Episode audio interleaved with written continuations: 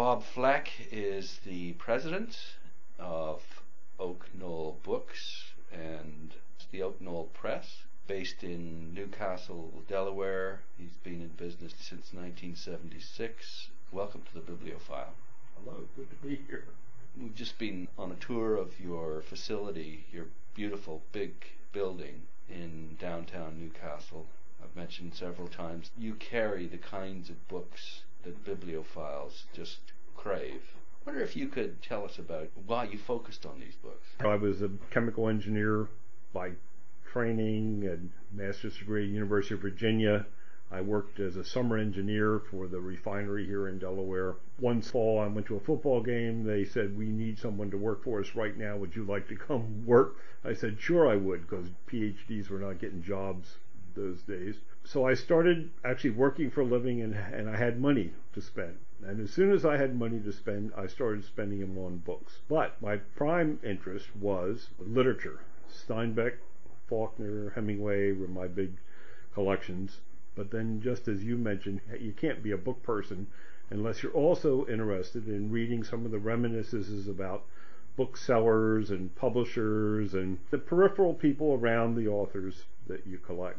So I also started collecting that. The guy that really got me going was A. Edward Newton. Reading his series of books, The Amenities of Book Collecting and The Greatest Book in the World, even though they're a little out of date, maybe some people say right now, but there was something in his enthusiastic approach to book collecting that triggered my own interest. So I started collecting books. Edward Newton, I collected anything about him, and that's sort of how I became a bookseller because to collect all his works, I ended up having to buy larger collections of his books, many of which I already had. So what do you do? In those days, you advertised your books in AB, the magazine that came out once a week, and you try to sell the books that way. So I still, in my own little records back there, had my AB ads where I was trying to to uh, sell off a couple of Edward Newton books, or I was trying to find specific things. You could also list once there. He died in 1940. First book was published in 1918, The Amenities of Book Collecting. And they're nicely put together, gilt edged. Typical, the limited signed of his eight books, the major books. He did a lot of other little things too. Yeah, it was fascinating. And he lived just up Paoli, Pennsylvania, which is not far away, and his business was located in Philadelphia. And Just to quickly, how did he make his money? he started business in Philadelphia, owning a little gift store, novelty bookshop, where he employed as the guy's first job. John Sloan, the artist, decorated these little pamphlets that Edward Newton would publish and sell. But then he bought into an electronic company that made circuit breakers. It became ITE Circuit Breaker Company. He was the PR guy and the uh, salesperson, where his partner was more the engineering person. But it was a, a very successful company that allowed him to buy lots of books over his life. So I guess he would travel around selling, but he would also visit all the bookstores. Yeah, he yeah he loved buying Yeah, books and yeah. he loved writing advertising copy. He was just a he was a good author, good person. So here we are, six years into this engineering job. I had transferred from the refinery and working for other chemical companies, and I was finally being asked to move to Pennsylvania, pretty far away from Newark, Delaware, where I was living. My ex-wife and I, during that six-year period, had bought a daycare center and expanded it, and then I kind of bought a second one and a third one. Had my brother running them for us. That was kind of an income, and so I said that when I was being transferred, I said, "Nope, I'm not going." So on a Friday, I was a chemical engineer, and on a Monday, I was a bookseller because I specifically said that's what I'm going to do. I wanted to devote my life to books because that I just would coming home and reading and playing with my book collection in the evening. But I also knew I wanted to make it a business. So when I decided to become a bookseller, I said I'm not going to compete with all these modern literature folk out there. I mean, I, as much as I admire dust jackets being pristine and the rest of it, my heart wasn't into dealing with that kind of material. So what I decided to do was to sell everything I had in those fields and convert it into books about books. Because I said that no one else really was specializing in that field.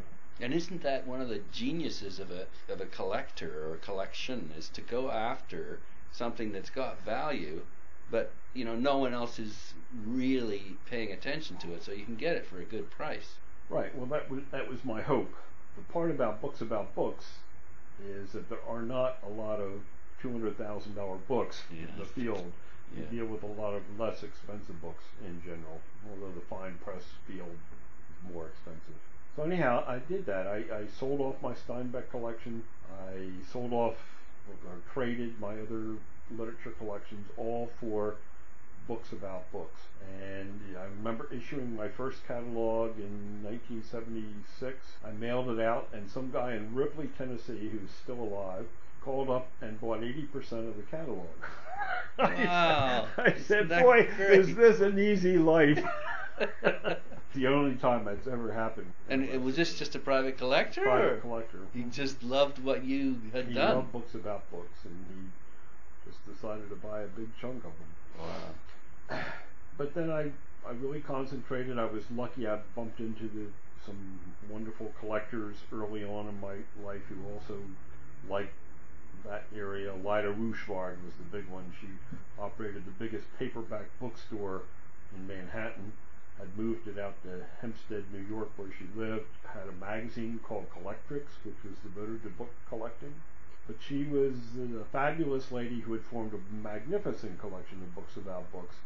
Wanted to sell them, and I said to her, "I really don't have the money to buy this, but I can sell them for you." So she said, "Well, I'll sell them to you, but you don't have to pay for them until you know a period of time goes by." It was kind of my first deal that way.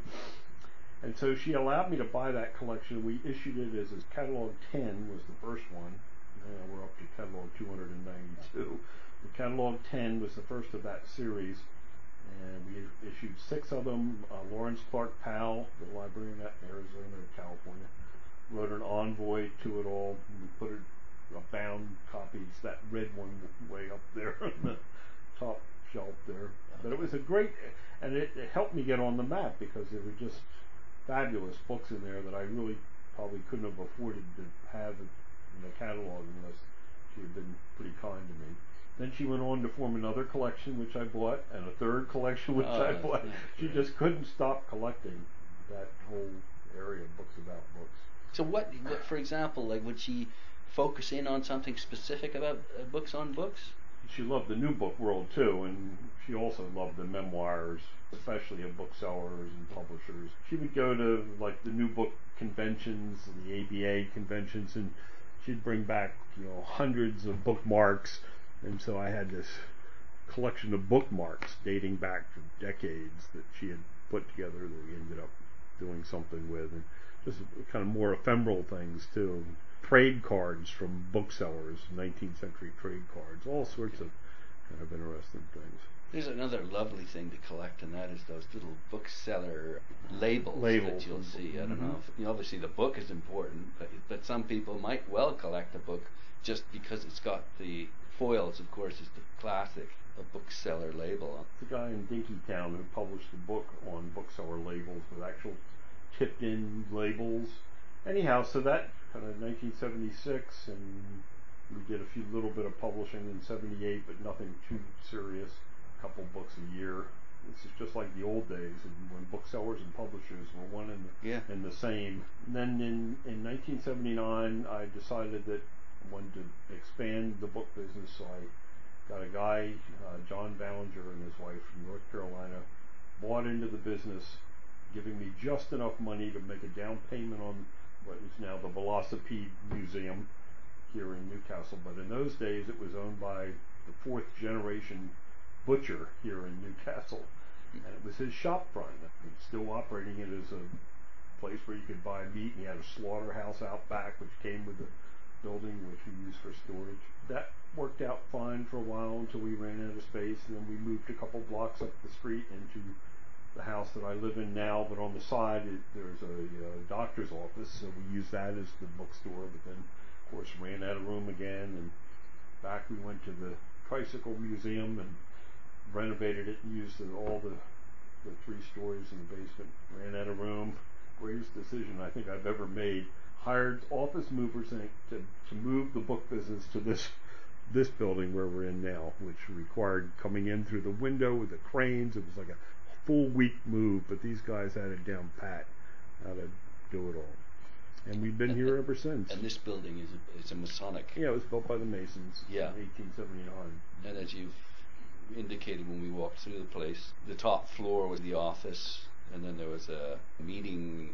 Well, opera. met up here, and the second floor was an entertainment center. It was the Opera House. It was Yeah. that, they used it for uh, all sorts of different plays and productions that they were still doing in '79 when, when I moved here.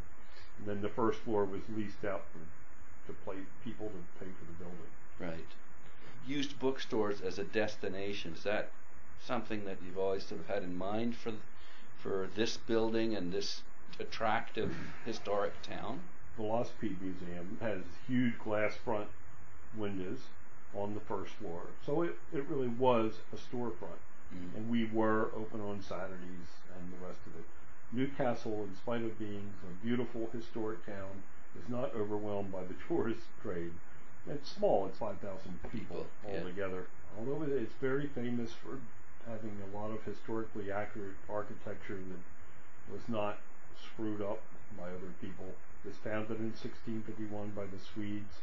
It was much bigger than Philadelphia as a port city for a little bit of the 17th century. It was our first center of government. Delaware was the lower counties of Pennsylvania. Starting in 1704, we were kind of given our own government, although still part of the Penn family. In 1776, we became our own state by breaking from the Penn family and the king. Courthouse in the green there was built in 1732 over top another courthouse, and that was the center of government in Delaware up until the year 1776. And then we quickly moved it because we're right on the river, and the British controlled the river, so they had to quickly get out of there. But it's just maintained its, its atmosphere. The house that I live in was built the first part in 1713. It was the home of the first Chief Justice of Delaware who would walk across the street to the his courthouse and do his thing, and then his son was Chief Justice, was longest serving Chief Justice of Delaware. There was an author born in the house, Robert Montgomery Bird, who wrote books at the same time as um, James Fenimore Cooper wrote books. Had also wrote plays that lots of plays were produced in Philadelphia by Edwin Forrest. He was a doctor, moved out of New Castle, but he was born in the house, so I had to collect all his first editions, of course. Right. Yeah, yeah. It's funny how things pop into your mind. As they seem to do that every couple of weeks for me. It's like, well, here's another terrific collecting opportunity. Right. And well, I mean, I I would assume this collection that of yours of, th- of that particular author, that's going to have a lot of value to the local historic society. Well, the University of Delaware has always been active in collecting his books, but I've, I've used the internet to full advantage because I've been trying to buy all the foreign language editions of Nick of the Woods is his big adventure story. It was published all over the place, and so I go online and try to get in Swedish and whatever. Yeah. It's fun. What's your favorite aspect of the book on books uh, genre? What what do you love the most? the reminiscences of booksellers. And it strikes a chord for lots of different reasons, as I'm sure it does with you. But to be a bookseller, to know all the nuances of the problems and and then see how other people kind of conquer Yeah. those problems or don't conquer them. One of the things that I uh, I love about uh, about reading a publisher's histories is you get you get all sorts of valuable information about you know which books influenced people or which books had perhaps more expertise or money thrown at them or were are more valuable. It's like an education. The one book that I've read more often than others, I usually don't read books more than once, but the Wolf and Fleming book on Rosenbach, such a gem, and it's just full of so much information. much of it has been left behind. So that if you can dig it up again, what I find so exciting is that you know I'll get the name of two or three titles that are really important, and you go on the internet and you can you can typically find them for not a huge amount of money because because not everyone knows you know this particular book influenced this particular designer or Yeah, sometimes that's fun with in the world of how technology changed printing and bookbinding and paper making. there are certain example books, like the first use of a technology that no one would have thought in a million years, but you read one of these books on the history of paper making and it mentions some books. That, oh, this is the first use of wove paper. and so, Yeah, yeah, yeah. you can make that work for your advantage. And that's fun. That's the book selling. I was about to say yeah. exactly. It's uh, one of the, the joys of being a bookseller is to pull together a, a collection of books and then make the case for those books, that, a case that hasn't been made before.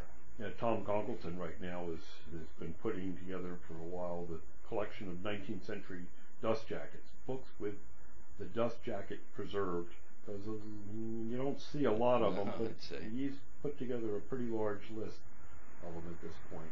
That's to sell them someday, I'm sure. Yeah. I did the same thing with, with books in the original publisher's binding, 19th century American, could be fiction or nonfiction, but the condition had to be really good and it had to be the original binding and it could even be like the fourth printing or edition of some not very important book but if, as a binding example that's what i wanted to show is the, how it changed with time over the 19th century so i put it together and sold it so, Uh, made the Yeah. case for it. yeah One of the things that I love is uh, the Nonsuch Press. They've done some buckram binding it's a polished buckram. It's polished Mhm. buckram, exactly. It's it's smooth.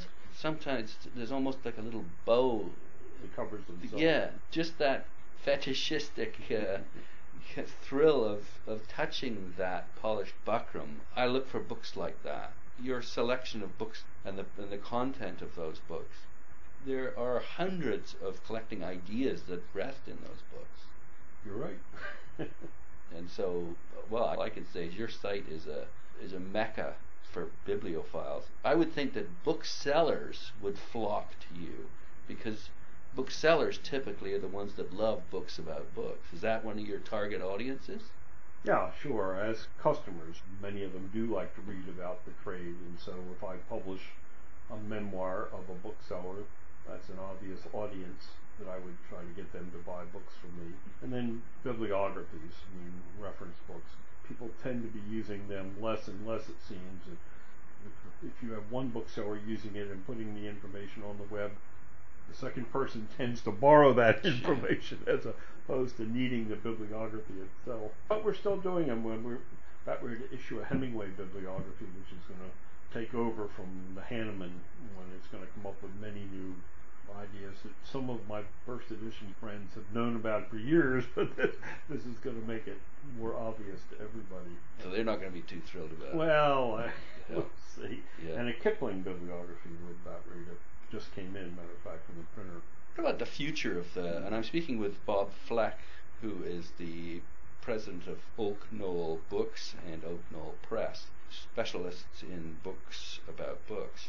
This is a standard question, but it's and one that, that always comes up in uh, talks about books. But where do you see your business going in the next 20 years? You're right. I think the the world is being changed by the Kindles and, and the rest of it. I think that there'll always be a category of books which people will want to own because of uh, the feel, the smell, whatever of it. Especially when it comes to books that are illustrated. Mm-hmm. I mean, it's, some of these things just don't produce that well. Plus the letterpress uh, angle as well. letterpress. Yeah, I mean, there's going to be a certain category of books that really will, I think, exist for a long, long time. Mhm. And people, as you mentioned earlier, even if there's a choice between having a Kindle of something and an actual book, sometimes people like to have the book, the hard copy of that book. Sometimes the Kindle approach will only make it more obvious that the person wants to trade up to a to the actual book. Mm-hmm. So in the publishing part, we haven't really seen a problem. I mean, we're careful about the print runs, etc. The bibliographies, that part is harder and slower. Bibliography is the kind of book that probably should be online. I mean, as soon as mm-hmm. you publish a bibliography, it's out of date. Someone's going to discover new information.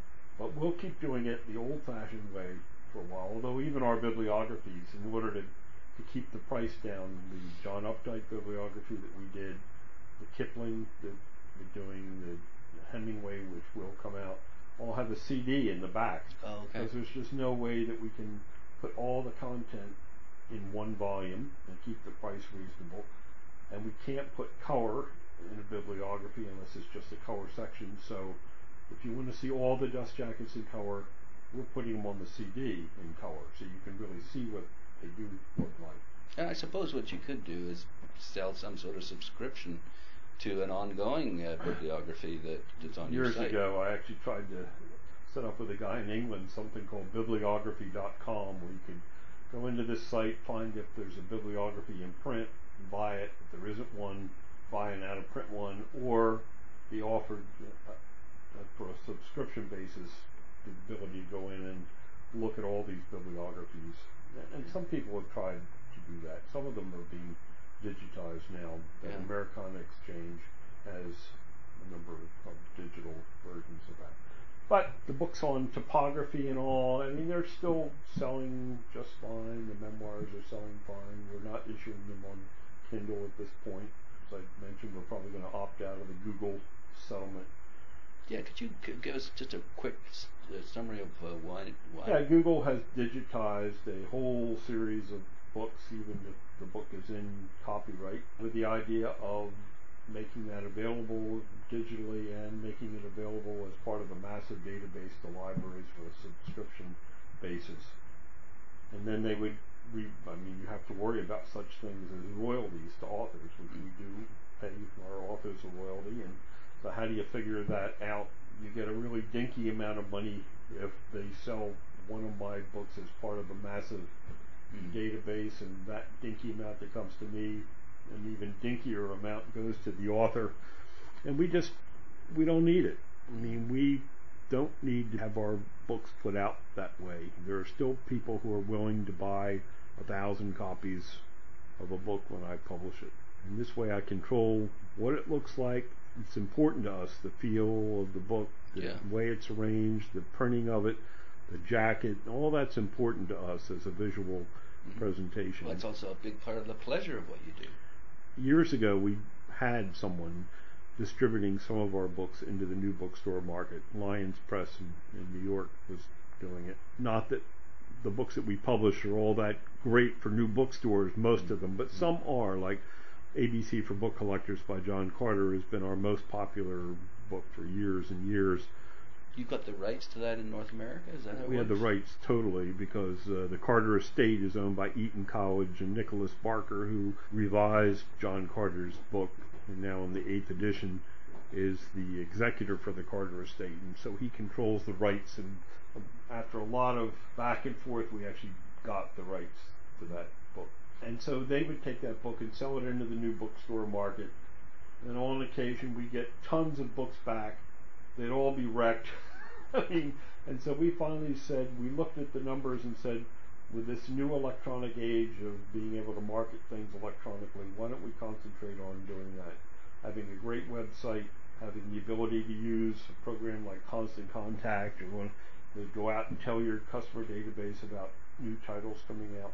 We just published a book called The Typographic Desk Reference by Theo Ro- Rosendorf.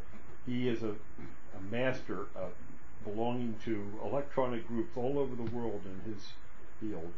And he did a superb job of getting his book noticed Mm. by the different electronic. We've had to go back three times now to print more copies Oh, of the book, which is unusual for us. Third impression, then. Yeah, right. And we're careful about noting each one of those on Yeah. On the copyright page. So there is a, I think, at least in my lifetime, and hopefully my son's, if he stays with the business, the publishing part will be okay. The antiquarian part, there's a, I think there's still rare books out there, and maybe today's common book will be tomorrow's rare book. That's what we're hoping for. I'm, I'm just being much more careful about the books that I consider adding to the rare book part of the business. It has to be truly a book that's difficult to find and important for some reason. as it pertains to books about Right. books. Just in winding down, books and books is a fairly broad category. Perhaps you could identify three or four key titles and then give us your favorite books about books. Well, I already mentioned the one, the Rosenbach uh, biography by Wolf and Fleming.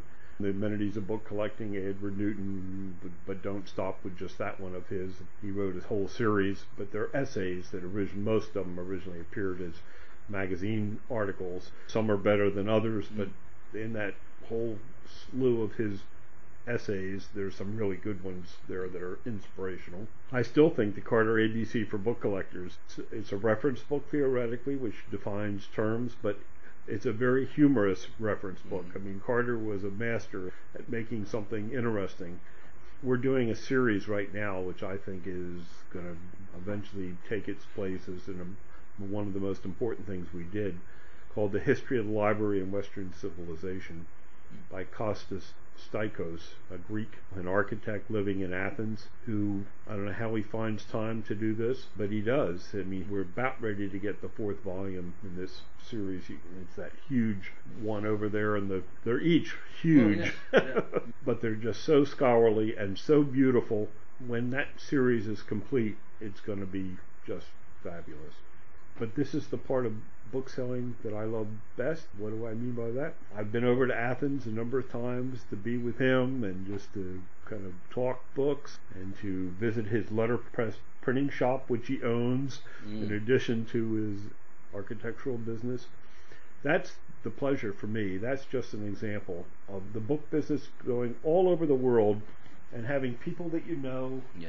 kind of common interest.